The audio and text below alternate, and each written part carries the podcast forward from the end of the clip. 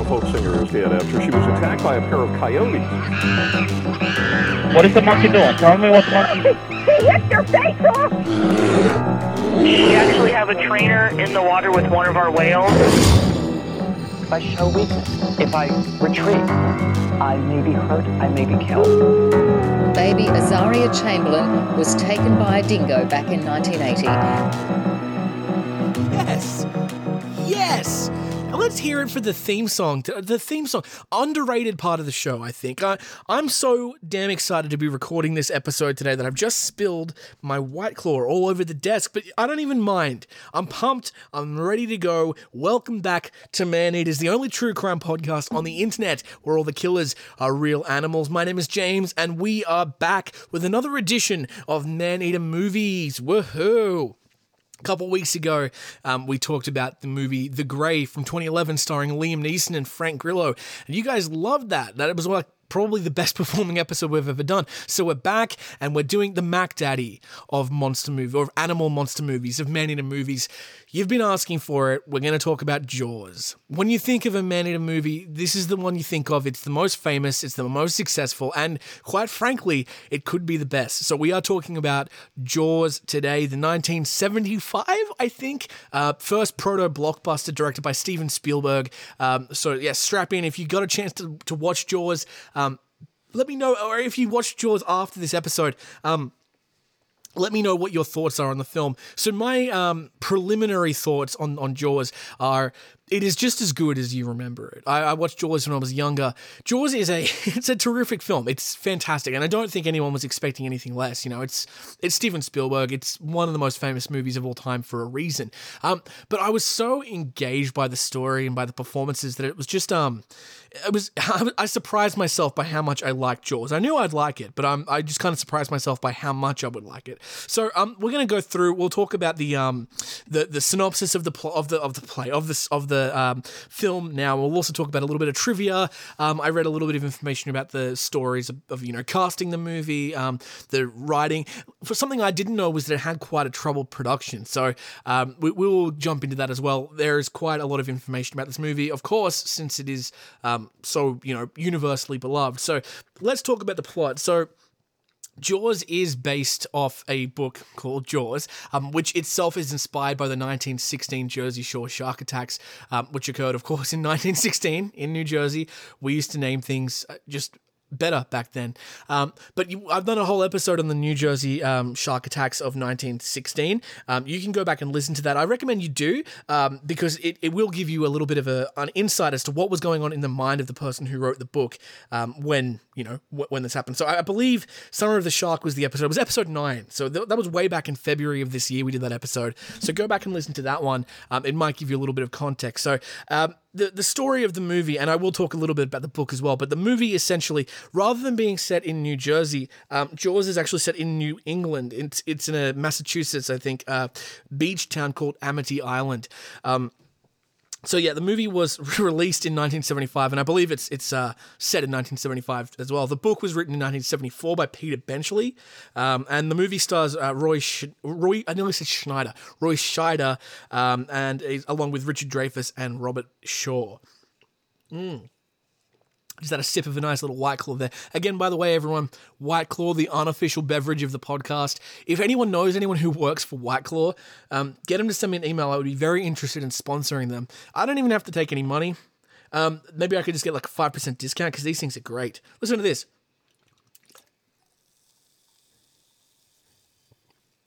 That was White Claw in my mouth. Okay. I should probably pull back. So, um, the story.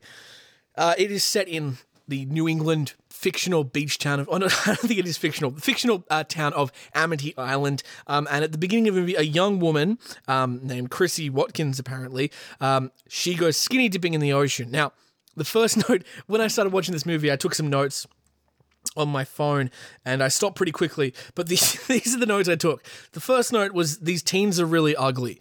I thought that these I don't know why I remember these teens being like super attractive. I just I kind of thought they were ugly. The next note was titties. So yeah, she gets she gets all nude, and um, I'll talk about it a little bit later. But a little bit of um, trivia is is a the woman who played Chrissy Watkins, uh, she was actually a stunt woman who took on the role of this woman because she was willing to, to go nude, um, which, you know, good for her. So um, this woman is skinny dipping, uh, and while treading water, she's attacked and um, dragged underwater by an unknown force. But we know pretty early on it's a shark. Um, the next day, um, Chief Martin Brady Brody is you know waking up to his day. We meet his wife, we see his kids, beautiful life. He gets a call to go to the beach. He goes there, and they find um, her partial remains on the shore. Um, everyone's very panicked by this. The medical examiner concludes that the death was uh, due to a shark attack. Essentially, the cause of death was shark attack, uh, and so the chief is ready to shut down all the beaches. Um, however, the po- the politics of the town sort of come into play. The mayor of the town, whose name is I think Larry. Vaughn, I think. Um, he doesn't want to close the beaches because it is getting to nearly the 4th of July, and that is like the biggest day of um, celebrations and economy booster for, for basically the whole town um, is the beaches. So he doesn't want to close them down.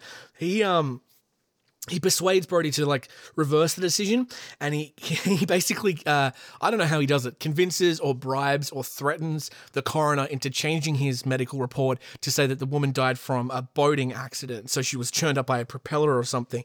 Um, the yeah, so uh, Brody reluctantly accepts the conclusion until another uh, young person is killed by a shark. This time it was a young boy. His name was Alex Kintner, um, in full view of a crowded beach. So at this point. Um, panic ensues. There is a shark attack, and it has killed two people. Um, so a bounty is placed on the shark, um, and it causes like a frenzy. All these amateur hunters are getting on boats. They're being very reckless and dangerous. They're throwing explosives into the water. Um, and a professional shark fisherman named Quint, who is eccentric and he drags his fingernails on the chalkboard just to make sure you know he's a prick. Uh, he offers his service for ten grand. Uh, no one takes him seriously. So uh, eventually, a new like a, a oceanographer uh, consultant uh, who's like an expert on sharks. He um, joins his name is matt hooper and he's played by richard dreyfuss he arrives on the island, examines uh, the young girl from the beginning of the movie's body, determines it's, there's no way it was a boat attack. This was a shark uh, boat attack, boat accident. This was a shark attack. There's no doubt about it. And he also notices that this is a rather large shark. It's an unusually large shark. Um, around the same time, a local fisherman catches a shark. It's a tiger shark. A little bit of trivia there. Um, the mayor proclaims the beach is safe.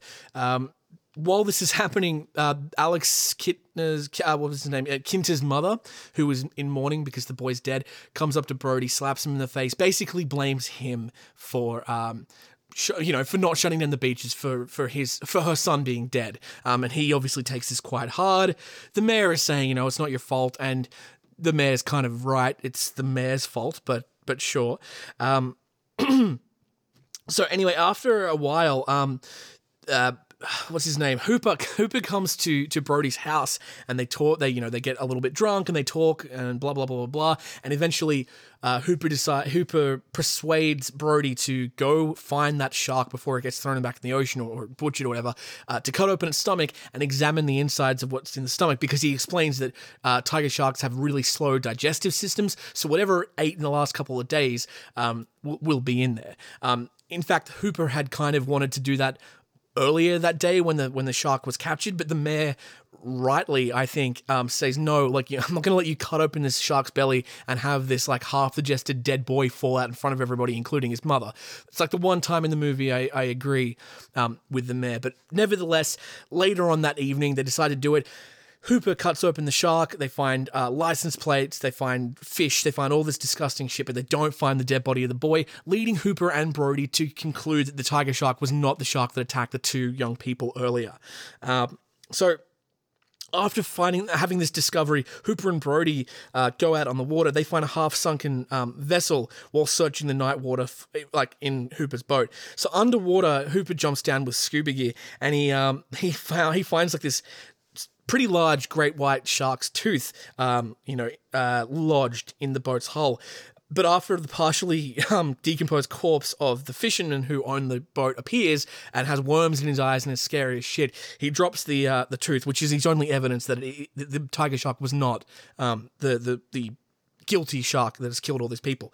Um, so anyway, the, the mayor is like dismissing Brody and Hooper. He's saying that it's definitely the tiger shark. It's not a grey white shark. You're being, you know, you're being uh, panic inducing. You're not, you're not thinking rationally, and refuses to co- close the beaches. Um, he allows some. You know, extended safety precautions. Though there's police on boats, there's helicopters, there's all this kind of stuff, which you know actually is not a bad idea. Like that's probably not a you know not an unrealistic thing to to allow happen when there are sharks at the beach. Um, but nonetheless, yeah, the, the the mayor lets the Fourth of July parade and um, events go ahead. The beach is full, but no one really wants to get in the water. Um, people are still paranoid about the shark. So the the mayor actually convinces one of his like councilmen to get in the water with his family. And once he does that, everybody else does that. Um, Hooper, uh, not Hooper, Brody's kids want to go swimming. Uh, Brody and his wife managed to convince his kids to go into the pond, which is kind of like a sealed off estuary uh, away from the beach. So they go in, they go in there. Um, eventually, someone blows a whistle because they think they see a shark, and they they evacuate the water. People get trampled. People get really injured from it. It turns out just to be some kids wearing like a fake shark fin on their um on their head which is obviously a pretty fucked up hoax that they do. Um, but they get a rifle pointed at them, so you know all's fair. Um, so no one, you know, it's the boy who cried wolf. Once that happens, no one really takes the the shark thing seriously anymore. Even when someone starts screaming that there is a shark heading into the pond, um, and eventually that is confirmed when the shark attacks uh, a man on a on a little dinghy and also uh, rams the, the the raft that Brody's children are on. Um, so yeah, so they basically the the Brody gets killed, torn apart, um, and it causes his oldest uh, Brody's oldest son Michael to go into shock once he's dragged onto the beach. So the kids survive, but somebody died, and uh, Brody then at the hospital convinces uh, Vaughn, the mayor, who is now at this point guilt ridden and realizes he's wrong. He convinces him to hire Quint. Um, so basically, that happens. Quint, Brody, and Hooper set out on Quint's boat, which is called the Orca. And a little bit of trivia as well: the Orca is called the Orca because the Orca is the great white shark's only natural enemy in the ocean. I, I, I like that. So Brody's laying down a chum line. Quint's waiting for an opportunity to hook the shark. Um, without warning, and you've probably seen this scene, the shark appears, and it's kind of the first time we really get to see the shark properly. Uh, it appears behind behind Brody. Um, so Quint estimates its length to be about seven point six meters and weighing about three tons. Um, which is like massive. You know, that's where that famous line, you know, you're going to need another boat comes in. Um, he manages to, uh, Quint manages to harpoon it with a line attached to a flotation barrel, but the shark pulls the barrel underwater and disappears. So at night, um, Quint and Hooper are getting drunk, which is, you know, such a smart idea when you're on a tiny little vessel trying to capture the biggest shark you've seen in your life, but whatever. They're drunkenly exchanging stories uh, about their, like, each of them have different scars from being attacked by thrasher sharks and all this other stuff. And um, Quint reveals that he was actually, uh, he survived the attack of the USS Indianapolis. Now, if you're not aware of that, what, it, what that is, um, the USS Indianapolis was a warship during World War II that was torpedoed, I think, by the Japanese. Um, and you know, sank. All these men died on the boat. The ones who survived, who went into the ocean, um, you know, they were eaten by they were eaten by packs of frenzied uh, sharks. Essentially, it's a pretty horrific story, and we're going to cover it one day. Um, but if you don't want to wait until then to find out more information about it, go check out the last podcast on the left. They did an episode earlier this year about the USS in Indianapolis and um, its sinking and the the horror story that basically that that was. So go and check that out, or wait for me to do an episode of that. That'll probably be in a year or two though. Um, but anyway, Quint was part of that attack and he survived it. Um, after they've had their little drunken powwow, uh, the shark unexpectedly returns and rams the boat's hull, which disables the, the power and the motor. So, working through the night, the men uh, try to repair the repair the engine, but it's still billowing white smoke. Um, in the morning, Brody attempts to call the Coast Guard, but Quint, who is now a fucking asshole, he smashes the radio, which makes it impossible for the men to call for assistance. So at this point, um, Quint is pretty clearly becoming an analog for, um, you know, Captain Ahab from Moby Dick. They're obsessed.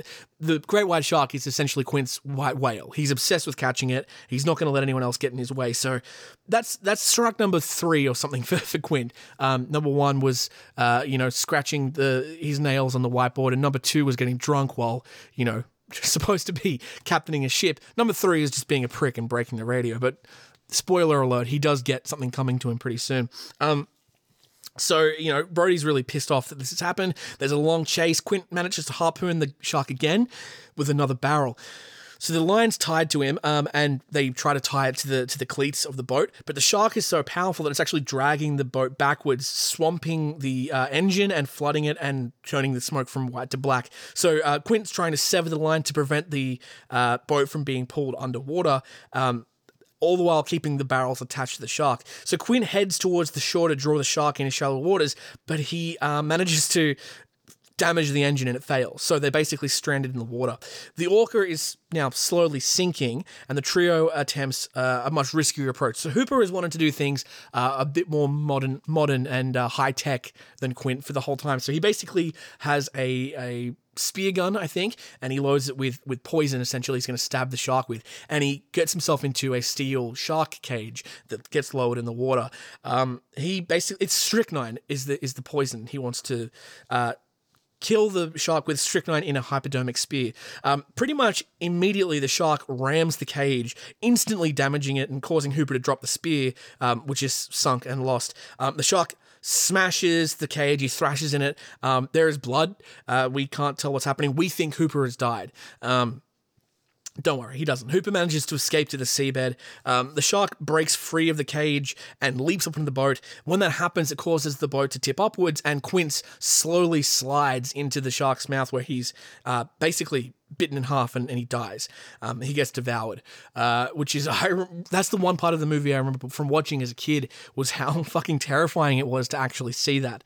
Um, but yeah, Quint Quint gets what he kind of deserved from being such a prick, um, but it is hard to watch anyway. So now the boat is well and truly sinking. He goes into the um, I don't know what you call it, the cabin of the boat, and the shark is following in. The shark is destroying the ship. Uh, Brody's kind of doing like a last standoff. As far as he knows, Hooper is dead. Quint's dead. I didn't mention this, but Hooper, uh, sorry, Brody is terrified of the ocean and the water. He doesn't go on boats. So this is kind of like his last stand. He grabs his rifle. He grabs. Um, one of the uh, oxygen tanks that Hooper brought on board so he could go scuba diving, and he manages to shove it into the shark's mouth before it, um, you know, swims away. He climbs onto the uh, crow's nest, and the ship is nearly sunk. He's virtually horizontal with the water lying on the thing with a rifle, and uh, he manages to shoot the tank with Quint's rifle, which explodes, which results in the in the shark um, being killed, uh, unequivocally killed. By the way, it's absolutely dead. Um, Right after this, he's celebrating. He's got bits of meat flying everywhere. Hooper resurfaces, and they meet and they have a little cuddle, and then they uh, they swim back to shore, um, clinging to the remaining barrels, and that's the end of the movie.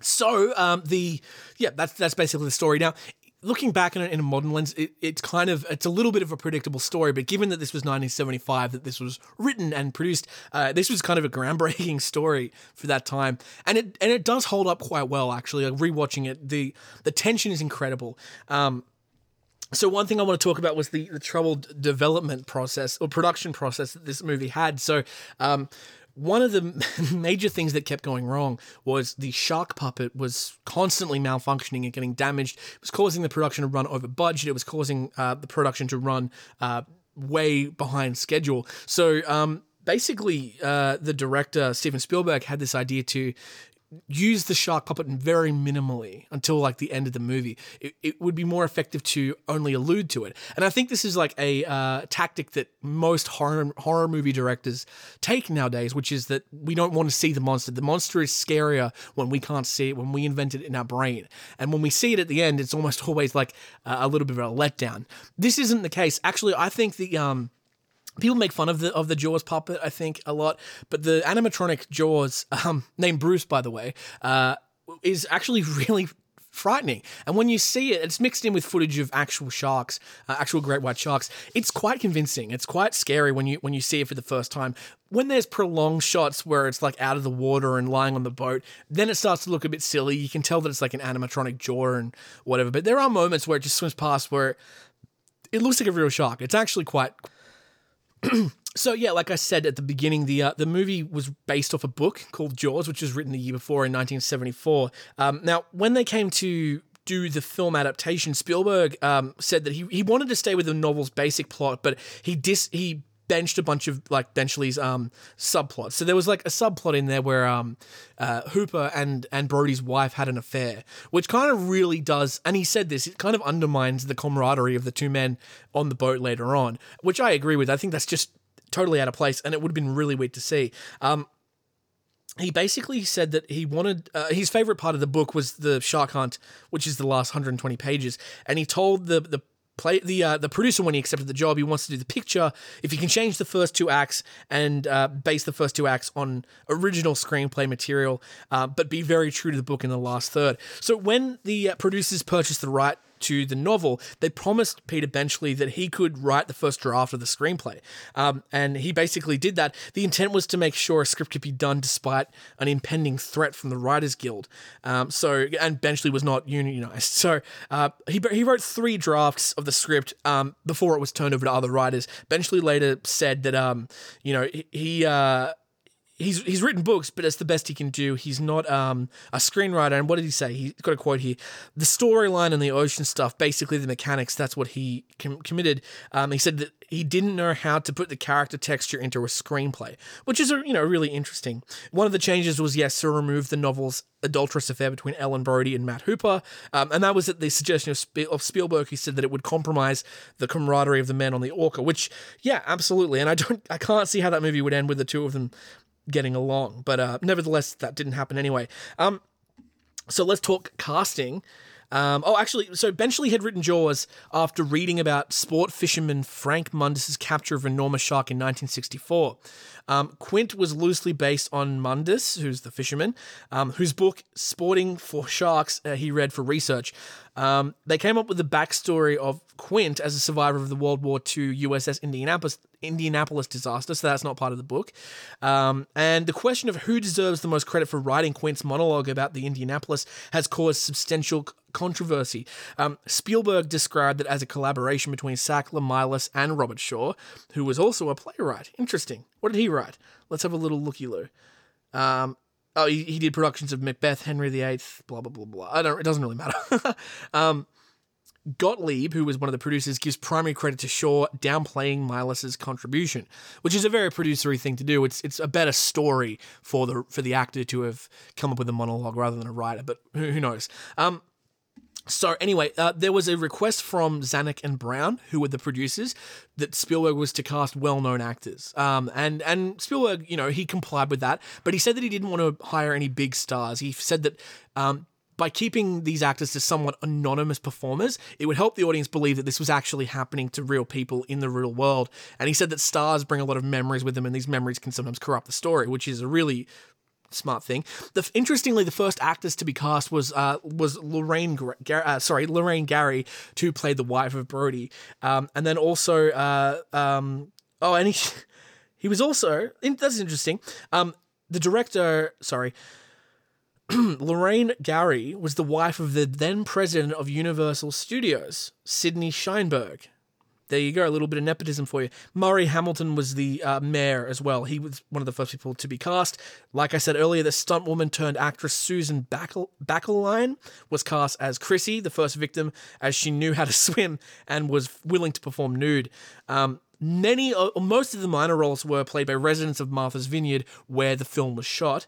Um, one example was Deputy Hendricks, played by future television producer Jeffrey Kramer.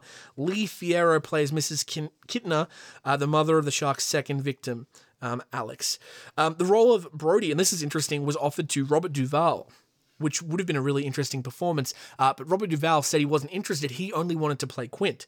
Um, Charlton Heston expressed a desire for the role, but Spielberg felt that Heston would bring a screen persona too grand for the part of a police chief in a modest community.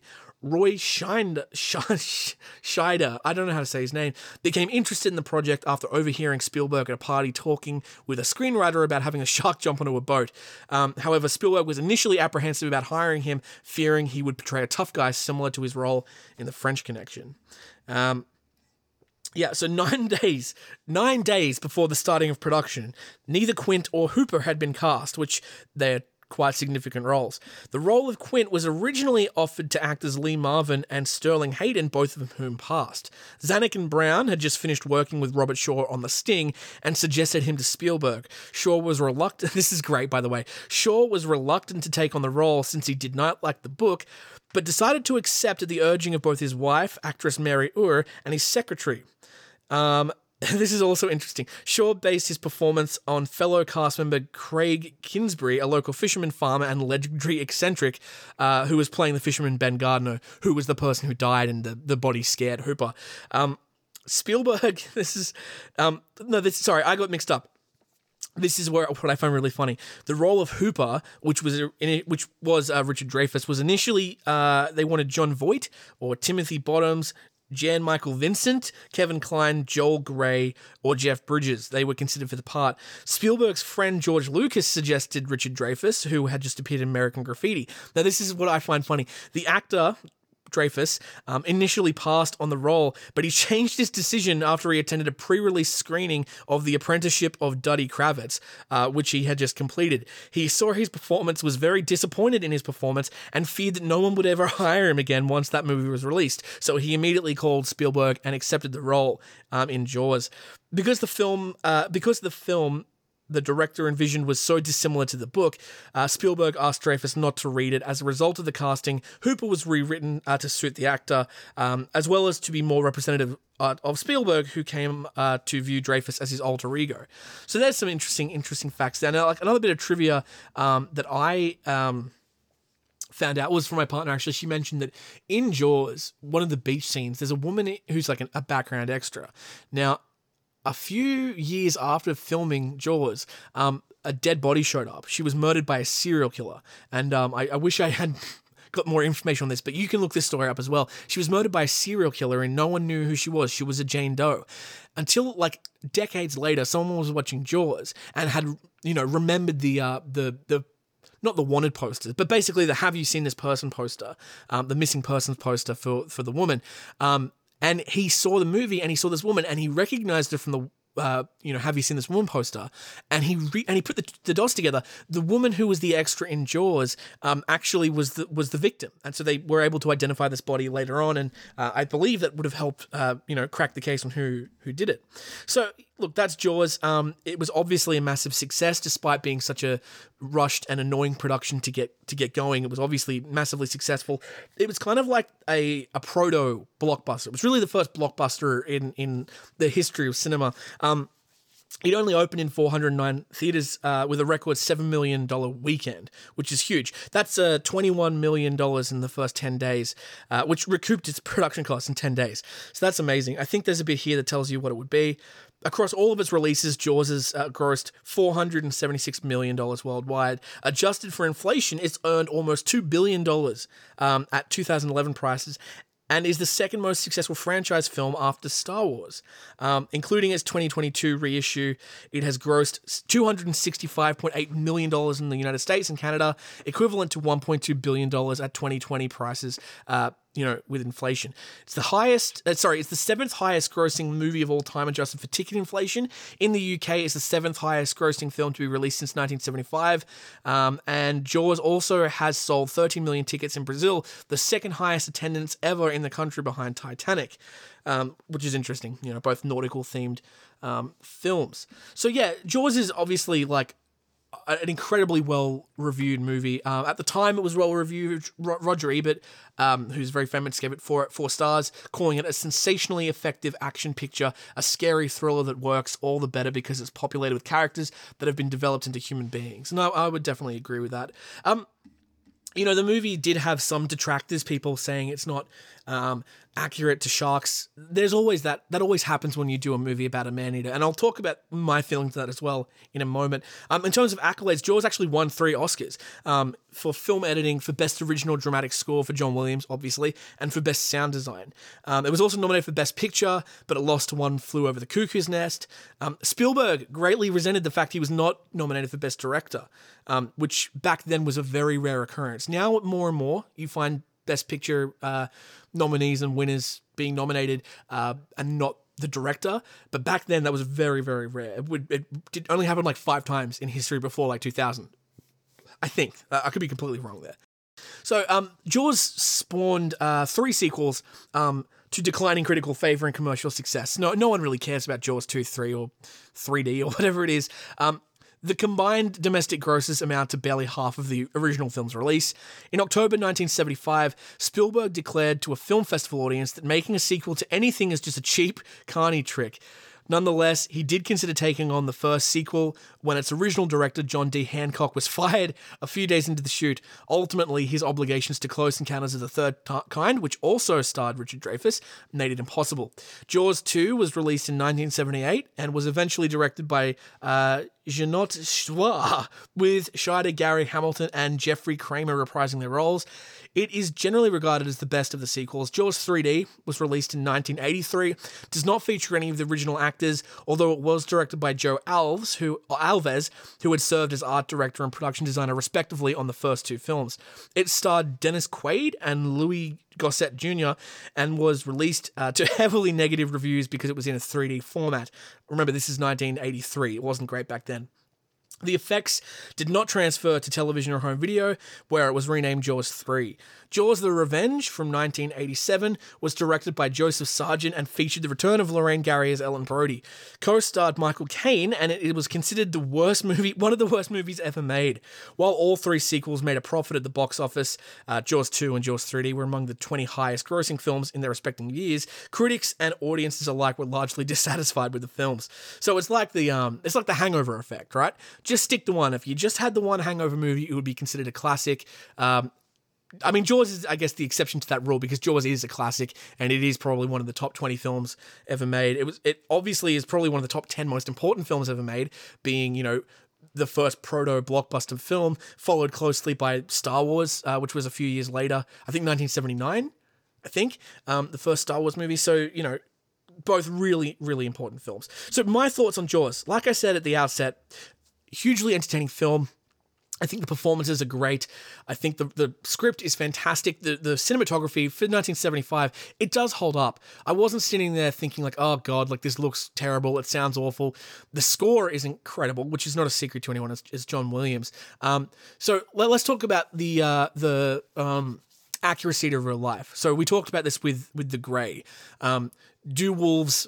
This was the question I asked myself back then. Do wolves actually make a habit of um, hunting human beings and killing them for sport like that? Yes and no. It has happened, but generally speaking, no, they won't. They won't attack like that. The same thing sort of goes with Jaws. Uh, it is kind of unheard of for a shark to be a serial killer, to be purposefully hunting humans. Most shark attacks are accidents. That's why, you know, most shark attack victims only get a bite or they lose a leg or they get a bite on the on the rib or something like that. Um, but once the shark bites them and figures, oh, it's not a seal, it's just a fucking dude, um, they, they move on. We're not that interesting for them.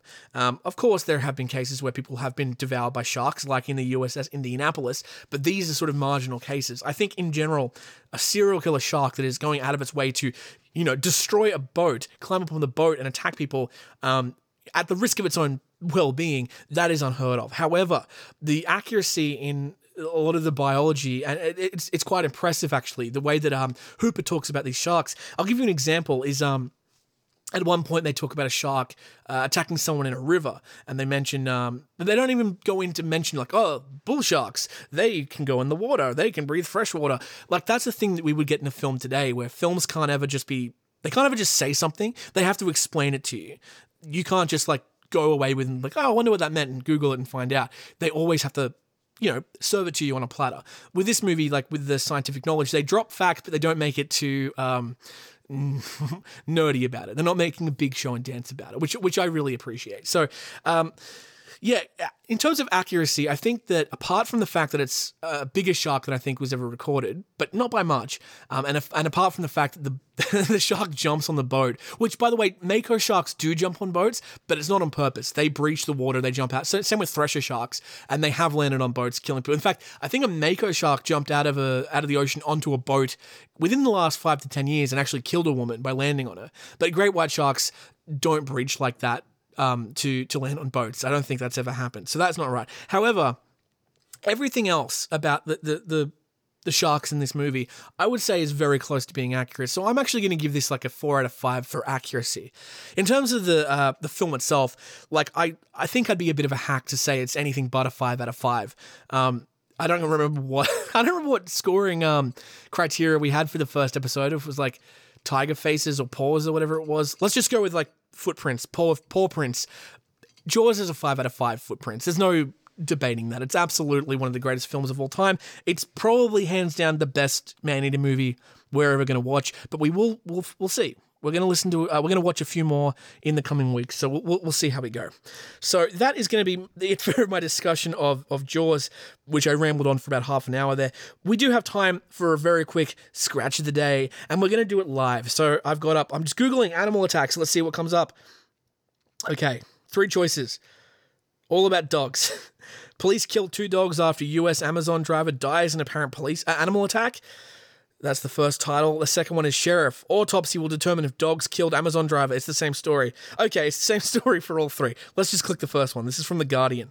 Okay, so this is, like I said, The Guardian. This is written by uh, Uram Salam from Missouri. Uh, this was published 12 hours ago. Okay, the title is Police Kill Two Dogs After U.S. Amazon Driver Dies in Apparent Animal Attack. The subtitle is Man's Body Found on Lawn of Home in Excelsior Springs in Missouri, where police later shot English Mastiff and German Shepherd. Here's the story. Two dogs were fatally shot by police after an Amazon driver was found dead near them on Monday night with what appears to be wounds from an animal attack. Police in Excelsior Springs, Missouri, said they found a man's body on the front lawn of a home about 7 p.m. after neighbors reported a van had been parked there for many hours. Investigators discovered that the dead man was an Amazon delivery driver. Police also said an English Mastiff and German Shepherd were on the scene behaving aggressively before retreating into the house at one point. The owners were not there, and the local sheriff Scott Child- Childers said deputies shot and killed both dogs.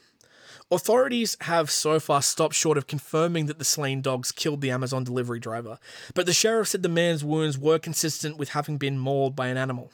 Officials have not publicly released the man's name. Amazon released a statement expressing sorrow over the driver's death. We're deeply saddened by tonight's tragic incident involving a member of our Amazon family and will be providing support to the team and the driver's loved ones. The statement said, according to NBC News, We are assisting law enforcement with their investigation. This is the second time a package carrier has been killed since August, with five dogs attacking and killing a postal worker in Florida after her vehicle broke down. That postal worker, Pamela Jane Rock, was 61 years old, NBC News reported. Dog attacks against package carriers are common in the US. According to the US Postal Service, in 2021 alone, more than oh, wow, more than 5,400 postal employees were attacked by dogs across the United States. Excelsior Springs is a community of about 10,000 people, about 25 miles northeast of Kansas City. There you go. Very sad. Um, that 5,400 people being attacked by dogs in a year, that's that's wild. That, that number actually very much surprises me. All right, I'm to look for one more uh, story. Let's have a look here. This is interesting. This is from Mint, Mumbai. Toddler attacked and killed in another leopard attack at Aarey Colony. Okay, let's have a look at this. I it's hard to tell. I think this is another Indian publication, so bear with me if there are tricky pronunciations. In a gruesome incident, a one and a half year old girl lost. Oh, I should have said, I'm sorry. I usually do this. Uh, I'm going to give you a little uh, content warning. This involves the death of a child, which I've just learned. So uh, feel free to skip to the end or leave now uh, if you don't want to hear about that. Okay. In a gruesome incident, a one and a half year old girl lost her life when a leopard attacked her in a forested area of Aarey Colony in the western suburb of Goregaon, Mumbai, on Monday. Notably, another child was injured in a similar attack in uh, Nar- Naravati this year. According to the police, the incident took place in the early hours in unit number 15 of Aarey. The girl, the girl child was on her way to visit the temple with her mother. Suddenly, a leopard attacked the toddler and injured her. The injured girl was immediately taken to a nearby hospital, but she was declared dead by doctors. On the basis of primary information, we have registered an accidental death report in the case. Further investigation is underway, said doctors. After the accident, an official informed uh, that the Forest Department had begun working on an action plan to stop the human animal conflict in the area, reported PTI. To formulate the action plan, the finest the for, sorry, the Forest Department has also called a team from the Resqink Organization for Wildlife and Welfare uh, for assistance. It is worth noting this is the second such incident of a leopard attack in Aarey in October. A four year old boy was killed in a similar attack in Aarey lying next to Sanjay Gandhi National Park in the beginning of October. Over 10 people lost their lives in leopard attacks last year. To prepare for such actions in the future, authorities have deployed a wildlife ambulance, wildlife distress response teams from the Mumbai Forest Department, and volunteers in the area. During the whole week, rescuers and leopard experts, wildlife animal experts, and senior officials from forest departments are deployed at Aarey around the clock. In a bid to identify the cat and track its movements, the department has also installed camera traps that will begin patrolling at night. Aarey is the Mumbai suburb which is located near Sanjay Gandhi National Park. Due to its large forest cover, the region is known as the Green Lung of Mumbai. However, its residents are constantly living in fear that wild animal attacks are going to occur, as the cases of leopard attacks in Aarey are increasing day by day. And that's obviously a very sad uh, way to end our episode, but that is where we're going to end it. Thank you for joining me for another episode of Man Eaters and another episode of uh, Man Eater movies. I do enjoy watching movies and talking about them, so let me know what you think. Uh, and let me know if you watch yours and you agree with my thinking. Maybe you think it's not an overrated film. I don't know, but thank you for that. I want to give a shout out to my patrons on Patreon. Uh, it, we're having a great time over there. I recorded a live feed, not a live feed, a video yesterday um, of me completing a tier list, a Man Eaters tier list, which you can also do. So, uh, yeah, jump on the Patreon, support us there. I really appreciate it. Um, it's it's a great way to, to support the show, to support me, to show you care. Five bucks a month, and actually, if you're in America, that's like five bucks Australian a month. So for you, it's probably like two dollars fifty.